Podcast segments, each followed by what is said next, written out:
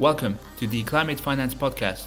My name is Jonas, and this podcast aims to mainstream climate finance by interviewing high level investors, researchers, and policymakers who have made significant contributions to the climate finance space. Please note that this podcast is for informational purposes only and should not be considered as investment advice. Enjoy the episode. Good morning, good afternoon, good evening, everyone. Welcome back to the Climate Finance Podcast. Today's guest is Fiona Reynolds. Fiona Reynolds is an experienced board director, advisor, and CEO in global finance, sustainability, ESG, and pension fund governance. Most notably, she was the CEO of the United Nations Principles for Responsible Investment, which has close to 5,000 signatories from 80 countries with approximately $100 trillion eh, in assets under management. Welcome, Fiona, to the Climate Finance Podcast.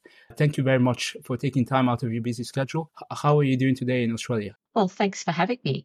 Well, I'm sitting here in Australia looking out at the sunshine. I live in Sydney, so all is well in the world at the moment. Thank you. I was reading about your career and it's very interesting and I'm very curious how it started. I know you studied public policy and you had some significant experiences in Australia before you joined UNPRI. Could you t- please tell us more about it? Sure. So I started working in the Australian superannuation or pensions industry in 1994. Now, compulsory superannuation or uh, workers adding to their pensions only began in Australia in 1992. And before this, most working Australians lived on a fairly basic age pension when they retire. So it was only people who really worked in government or who were in very senior management roles in big corporates who had some sort of private pension. And so the fight for a pension for all, and it was a fight, was undertaken really by the union movement in the 80s. And it was finally introduced by a Labor government. So they mandated that starting at 3% and then moving, which is till now, which is 10.5%, and then moving up to 12% of your wage went into a superannuation or pension fund. And superannuation in Australia isn't necessarily just managed in some big sort of mutual fund manager. The funds are managed in a way that I think is quite different. There's a mixture of employee and employee representatives. So, like a mutual, if you like. So, at an early stage, I really therefore understood the democratization of capital and that money should really work for the many and not just for the few, which I think before superannuation, that's what it was doing. Now, a lot of Australians can retire in a way that ensures that they have a dignified retirement. Now, as time went by and the pool of capital started growing in those pension funds, I also really understood that capital should be productive, that it can invest in solutions, that it really was our, the people's money, and it should be invested in ways that didn't harm us or the world that we lived in. So this made me really have a growing interest in ESG issues because I think that ESG issues really fit with pension funds in, in particular, because you're thinking about a long term investment horizon. Because if you think about something like climate change, it's an issue that is multi generational that needs to be solved for. And pension fund money is invested over the long term. And so, therefore, those that are managing that money really need to be looking out at long term risks. So it's really with the rise and the growth of pension funds and long term investors across the world. Because Australia is not the only country with a pension system, many do, that we have also seen the rise of responsible investment or ESG investing. Bringing the capital and the long term together is the important part. So then I decided that if I really wanted to work in the ESG space, that I would need to move overseas because there wasn't a lot happening in Australia. There was a little bit, but not a lot. And then the role came up at the PRI, which was based in London and is still based in London. So I went there and stayed there for nine and a half years. And then I returned to Australia a year ago. Welcome back to Australia. And thank you for that really good introduction. I like the fact that you added some historical context, especially with unions and democratization of capital. Could you give a brief introduction of UNPRI before you joined, especially the, the formation part and between 2006 and 2013 before you joined? Sure. So I was fortunate that I did have some involvement in the early stages of PRI before I actually joined as well, because one of the things was that PRI needed to make sure that people would become signatory. And I ran an association for superannuation funds in Australia. And so we encouraged our members to look at the principles and, and get engaged in them. PRI was formed out of the UN, out of the UN Global Compact and UNEPFI, And it was really about bringing sustainability issues to capital markets. So at this stage, the UN Global Compact, which really is for business, so an umbrella group for business on sustainability issues, was in place. And so was UNEP-FI. UNEP-FI mainly looks at banks and insurance companies. But there was a realization that the investors were missing. And investors had a key role to play as they're shareholders of companies and they could influence them through stewardship. They have to think long term and invest long term. So, therefore,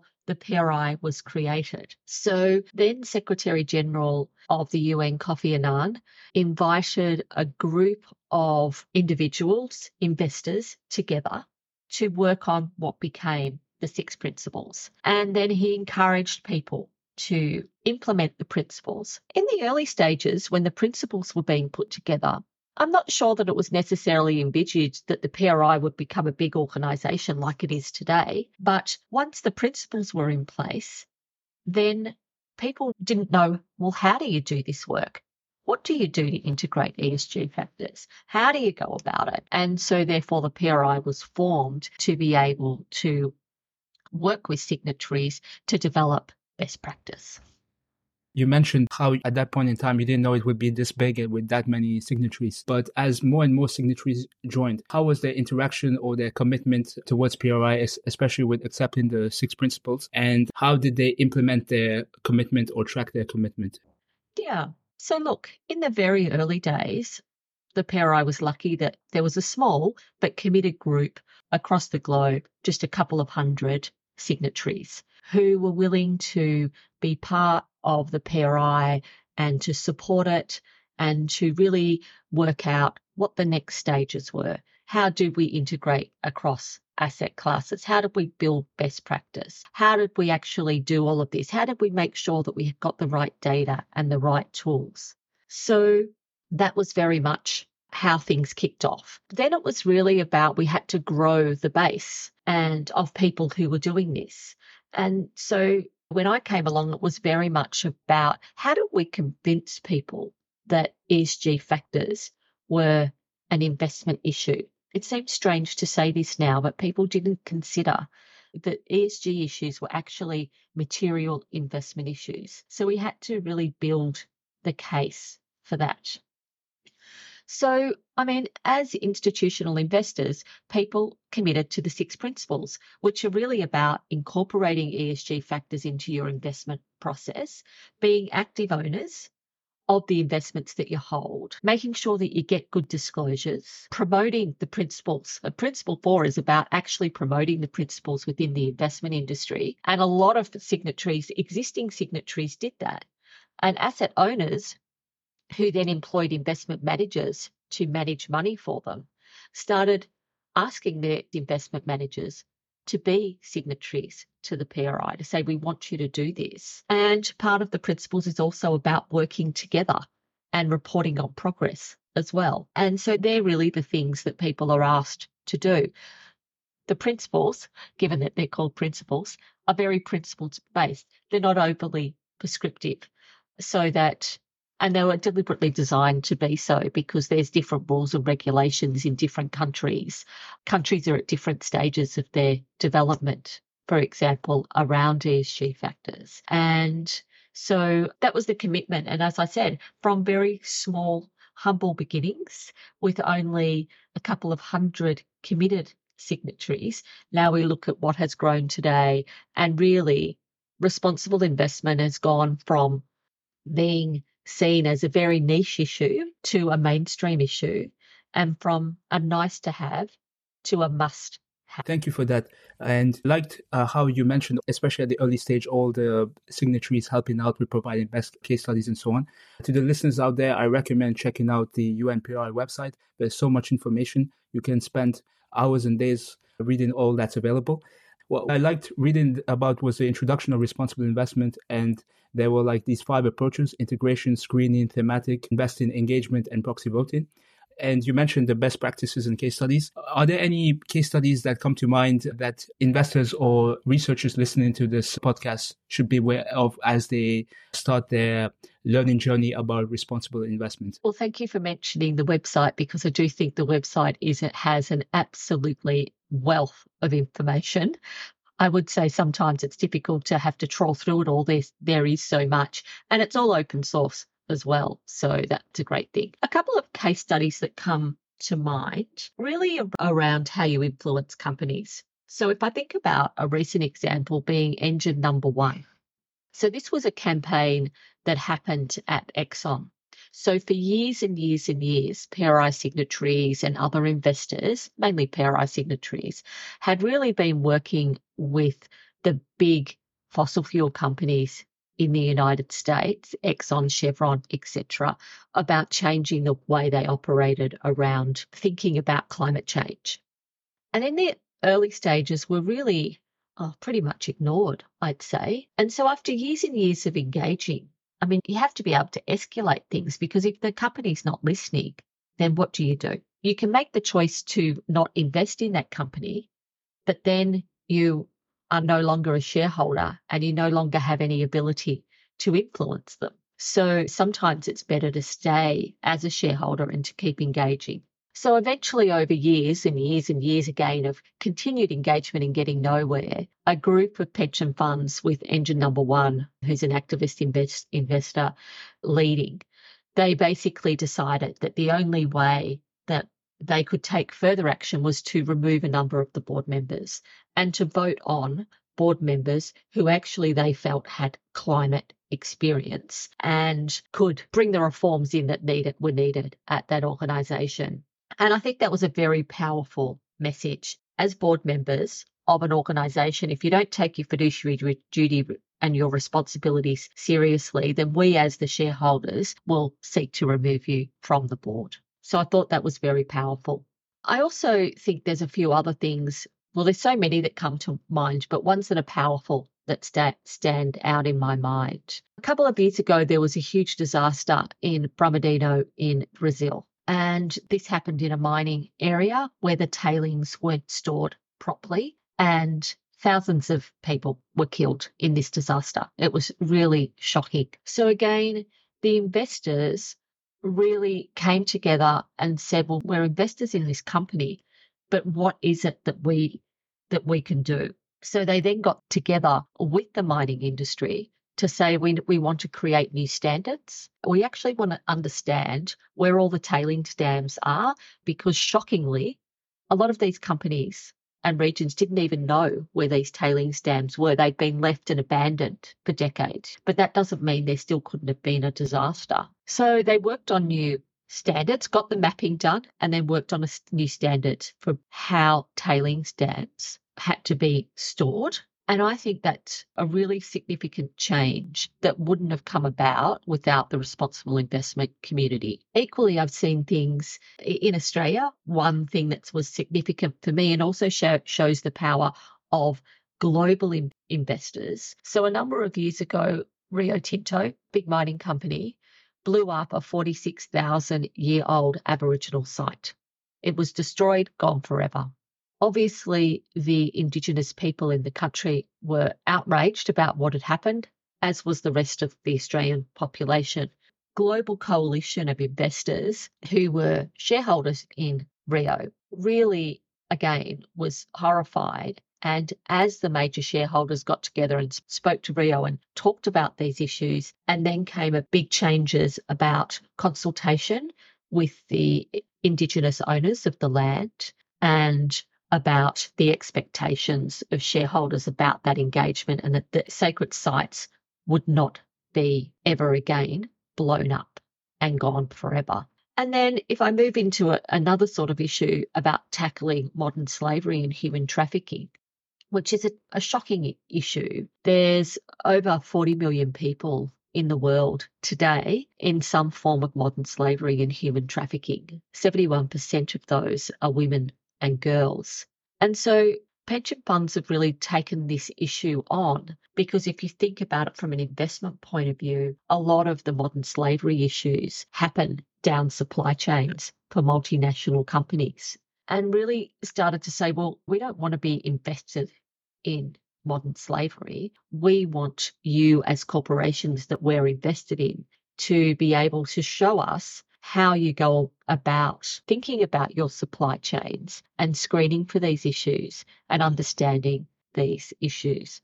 So there's so many ways that investors really do influence companies. A lot of the things that I've just talked about were really around screening and how and engagement and, and voting. But also it's about integration. So how do you think about ESG issues and what are the ways in the different investments that you've got that you can influence changes in, in behavior. And that's what I always have really enjoyed about the space, about that working with companies to change the way that they operate. I, I think you gave a very thorough list of examples. And what I appreciated, you had an American example, a Brazilian example, Australian example, and a global example regarding modern slavery. Speaking of all these different countries, I'm interested and curious to learn about how the signatories of UNPRI can have an influence on government policy when I check the website, I see there is some links about the SEC ESG disclosures, EU taxonomy, and so on. Appreciate to hear your thoughts on this. Yeah, so over the years, PRI decided that one of the ways that it could be effective and that investors could be effective was to start doing more work around public policy because otherwise what was happening was that policymakers were hearing a lot from all of those who didn't want these changes to happen, who didn't want responsible investment, who didn't want regulation. It needed to hear the voices who were an alternate voice saying, well, no, as shareholders, we do think we need to tackle climate change. We do want regulations around pollution. We do want better disclosures from corporations. So that's how the policy sort of really evolved for that need. And then over the years, PRI's really grown its policy area into many different countries. It works a lot around things like regulation, disclosure, data, issues like that, where it spends most of its time. And I think it brings together a very large coalition of investors. And so, therefore, it has a significant say. It's not the only voice that's listened to, but it's one of those voices. And we need more of the positive voices being louder rather than those that are lobbying against change. We also launched a big research program called the Inevitable Policy Response. And that really looks at how, if investors don't get in front of these issues and don't get ahead of the issues, that around the world that policies were going to change, and we see policies changing around the world, and that investors were going to be then forced into change rather than trying to lead into change. And so it's a very big research project that goes into different areas, different asset classes, and really looks about, as it's called, the inevitable policy response because policy is going to change. It is changing. So embrace it, get in front of it, be part of the change. Don't wait to be hit by a truck by it.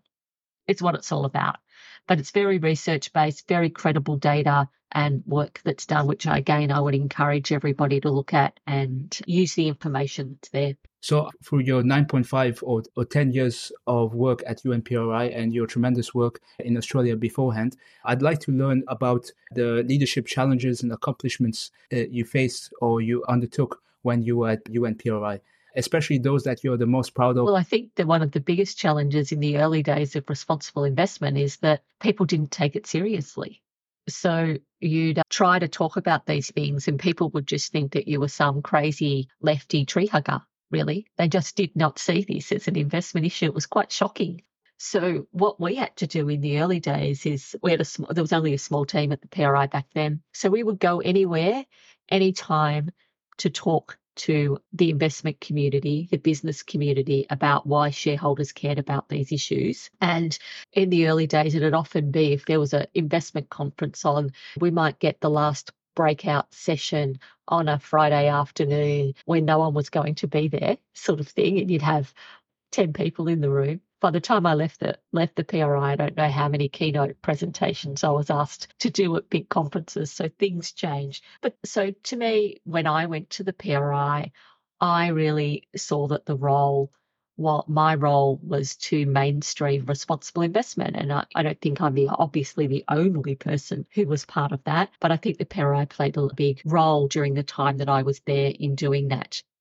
But there's a few things that I'm also particularly proud of. So when I started working at the PRI, investors weren't thinking a lot about climate change, I've got to say. There was a few, but not many. So we launched what was that called the Montreal Carbon Pledge. It was a long time ago now. And it was about investors having to take the step to measure their carbon footprint. But from there, because once you've measured your carbon footprint and you've understood how much carbon is in your portfolio, well, then you have to do something about it. So, from doing this, CalPERS, one of the biggest pension funds in the world, realized that of all of its 8,000 plus stocks, there are 100 stocks that accounted for more than half of the carbon in its portfolio.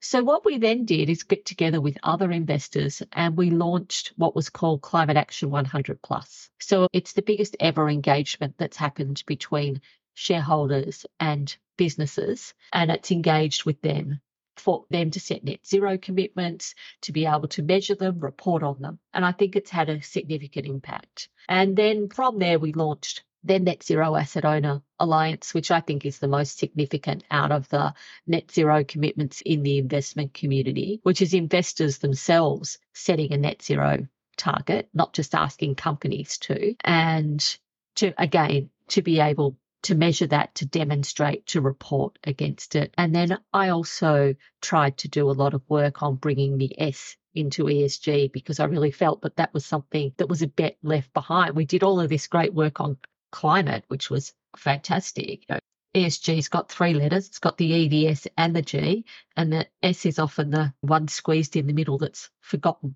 about. So I tried to do a lot of work on human rights and labour rights and modern slavery and human trafficking as well. Awesome. So I'd like to move on to a special team. You mentioned earlier that you were interested on the S of the ESG.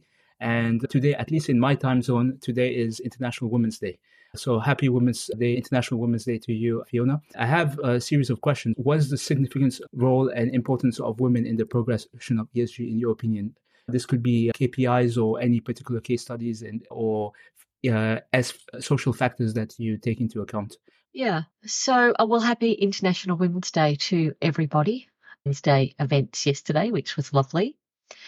Look, I think that if we think about the development of the ESG space, that a lot of women have played a prominent role.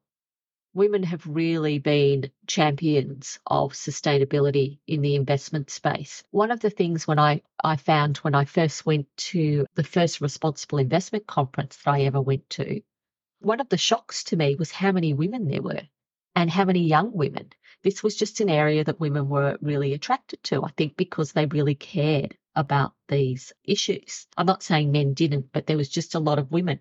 There still are a lot of women in this space. You will see a lot of women who run organizations in responsible investment, who head up responsible investment teams. So I think that women did a lot of the heavy lifting. And in the early days of responsible investment, this wasn't a mainstream investment issue. It wasn't a well paid investment management role like it is today. It was a lot in the not for profit space. It wasn't well, paid. There weren't resources. It was hard work because no one, the mainstream investors didn't want to believe it. And we were just sort of pushed aside, all of those sorts of things. But women are resilient. They just keep going. So I think women have played a very significant role in responsible investment and continue to do that. I'm not saying that men don't think about the future or they don't think about their children or anything like that. Of course they do. But I do think women have a particular lens about thinking about the future of the world, the planet, the world that their children are going to inhabit and live in and all of those sorts of sorts of issues. And so when they want to work in the investment space, this is obviously something that they're naturally attracted to. Regarding the S, you mentioned, for example, slavery as a key focus, but there's also board diversity, there's working conditions, etc. Yeah, so sure. So women in the industry have done a lot of work about making sure that the issue of getting women into senior executive positions and women on boards were taken seriously and that again that this is working with governments on public policy to promote women being on boards or in some countries there's been targets put in place for women to be on boards for more diversity within the workplace for understanding that better decisions are made in companies when there is diversity around the board table, when there's diversity in senior positions. We're now starting to see big shifts in this sort of thinking. We're now starting to see many more women on boards and in senior positions, but we're not there yet. So we need to make sure that we continue to not forget that women still aren't 50% in any stretch of the imagination when it comes to CEO or chair of board roles or anything like that, much less actually just being on the board. And then, of course, it doesn't stop there just about women. It's also about diversity inclusion of others. And one of the things that was important to me and why I was very interested in the issues to do with modern slavery and human trafficking, for example, is it's one thing to get very well educated people in developed countries, women, onto boards and into senior positions. That's important. But we can't forget about women in developing countries who are in much worse positions than we are, and how are we doing something for them? And as I said before, 71% of those people who are in some form of modern slavery, human trafficking, are women and girls. So we also as women have a responsibility to make sure that we look around the world at issues about how we improve women's lives. It's not just enough to stop at thinking and patting ourselves on the back for getting a few more women on a board in the US or the UK or something like that. Again, not that that's not important, but we need to look beyond our own borders and issues as well.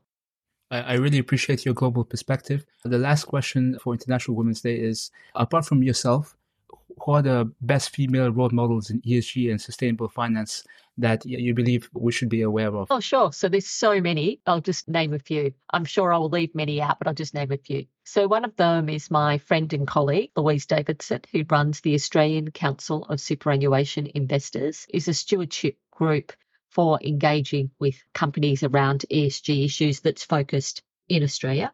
The other is Sharon Burrow, who just finished her term as Secretary of the ITUC, which is the International Trade Union Congress. I worked with Sharon quite a bit when I was at the PRI, and she really fought when we were thinking about climate issues. We did a lot of work together on the social issues of the climate transition. So we were thinking about a just transition. So, how did we make sure that sort of the workers of the world in the mining companies and in regions that really relied on mining didn't get left behind because this wasn't their fault and they shouldn't be the people left to pay the price. So we wanted investors not just to think about climate metrics. Climate wasn't just about how do we reduce emissions. We also had to think about the people who are being impacted and how do we talk to companies about those issues in their transition plan. Another woman that I think is amazing is Sagarika Chatterjee.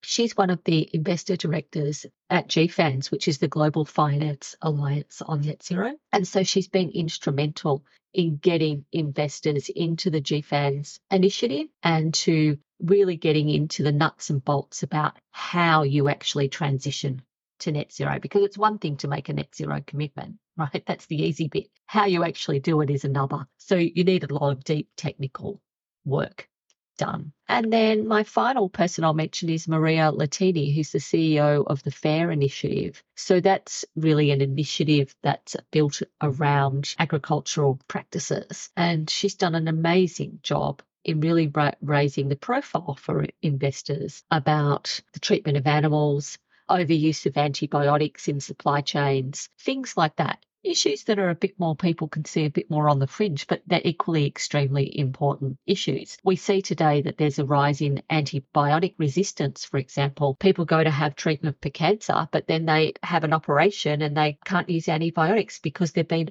overused. And part of that is use within the supply chain that animals eat that we then ingest. So there's just so many interrelated issues. So I think that they're just a few of the many amazing women who work in the responsible investment space here in Australia and globally around the world. I would like now to move on to your projects or your roles after you left UNPRI. I saw your LinkedIn profile. There's so many, everything from advisory roles at different funds, whether it be infrastructure investing, fixed income or real estate investing, and also non-profit roles, for example, director at the Australian Sustainable Finance Institute or chair of UN Global Compact Network Australia. So I'd be curious to learn about what you're working on right now. So when I came back to Australia, part of the reason that I came back to Australia was around the whole COVID issues. Australia sort of locked its citizens out for about three years. And I found that really difficult living overseas and not being able to get back into my own country. My kids are here and things like that, even though they're grown up. My dad died during COVID and I couldn't get home. All the scientists keep talking about pandemics being in our future. And I didn't want to be in this situation again. So I decided it was time to move back to Australia. It was a really big decision because I absolutely loved working at the PRI. I loved the work. And Australia's a lot smaller country and it's a lot further away than everywhere else when it comes to the investment community and responsible investment. So I made the decision that I wasn't going to be able to really replicate my kind of role at the PRI. There was no use doing that, but I wanted to stay involved in a number of things. So I've really made up a bit of a portfolio career. So I work, as you said, with a number of investors on different issues. So I'm on the advisory board of Affirmative Investment Management. That is an impact investing fund. It does social bonds and uh, climate bonds. I'm on the advisory board of Quinbrook Infrastructure Partners. And that's an, it's an amazing organization that looks at climate solutions, batteries, renewables, etc. I'm also on the advisory board of, of Qualitas, which is a private debt fund, and it looks at the property sector. So I really wanted to work with people who were working on solutions to problems. Property is obviously an area where there's a lot of emissions. It's an important sector but then finding solutions to climate's important. Social issues are important to me. So creating social bonds and ways to measure impact. And Affirmative does that extremely well. And then I chair Global Compact because that's something that I'm really passionate about from a not-for-profit point of view. It's try to stay involved in things that are both Australian and, and global. But really, I think there's a lot of Australians trying to good, do good things in the world and support their work and taking it to the world as well is what I'm doing. So, a whole lot of bits and pieces that I'm involved in rather than one sort of major thing. Thank you for your response and my sympathies about your father passing away. So we're reaching the end of the interview and I've thoroughly enjoyed learning about your leadership experiences and great work you've been doing across all these years. Now I'd like to talk about advice for the future generations, uh, especially those that maybe are seeking meaningful careers in ESG, sustainable finance, responsible investing. My two questions are one is how can uh, folks that are new to the sector learn efficiently about ESG, sustainable finance? There's all sorts of news coming up every day. It's either political backlash or its positives about ESG. And it's very hard to filter that news. And then second is what can the next generation do to take all the good work that you and all your colleagues have done and move it forward in the right direction? Thank you. Sure. Well, the good thing for the people who are starting in this space today and are interested in it is there is a lot of information out there. There's degrees in sustainable investing. There's organizations like the PRI or a whole lot of others who do a whole lot of work and training courses around responsible investment. There's lots of guidance on how you go about it. So there's probably too much information. So this is a good thing. It's a good place to start. As I said, it's also for young people today, an accepted and well paid part of the investment industry. It's not seen as some fringe part. The other thing I'd say for young people is there's a complete war for talent in the responsible investment space. So now's the time to get, get into this space. So there's plenty and plenty of information out there. And I think that really the next stage for responsible investment is all about where's responsible investment today? We're not so much having to convince people about the issues. There's a lot of work that's happening around data and disclosures and measurements and making sure that we don't have greenwashing so that we can measure what people are saying they do. More, more, a lot is happening around that sort of regulatory oversight, monitoring, data, information side of things. I, am more of an advocate, so those things are important, but they don't excite me as much as getting involved in issues. And so people who are very analytically minded in particular, who really can get into that data, build solutions, build ways that people can actually look under the hood and really see what's happening and be able to call out those who are greenwashing, which is a bit of a problem in industry and measure progress. And I think the main thing for young people is they have to understand the sense of urgency. Because if you look at where we are today and you take something like climate change and you think about net zero by 2050, I've got to say that it's pretty hard to say that we will get there with all of the information that we have at the moment. Now, of course, there could be amazing advances that happen. And of course, there can be major technologies that we haven't even thought about today that could be created. And we might get there. But I'm pretty skeptical at this point in time that without that. So for young people, you have to be part of the solutions and you really have to understand the urgency and you have to stand up and push for change to happen quickly. And change can happen really slowly. So I think if you're not going to try and do that and be part of the solution, then this isn't the industry for you. We need people who are passionate about issues and are going to give their time and energy to really pushing them forward and making lots of noise about them. Thank you very much for the valuable advice, for your passion, for sharing your experiences, and for making a lot of noise across your career. I'm sure that the listeners really appreciate this interview. Have a great day. Thank you. It's been really nice to talk to you. Thanks for the time. Thank you for listening to another episode of the Climate Finance Podcast. For future episodes, please join our mailing list on www.climatefinance.xyz. I repeat, www.climatefinance.xyz. See you at the next episode.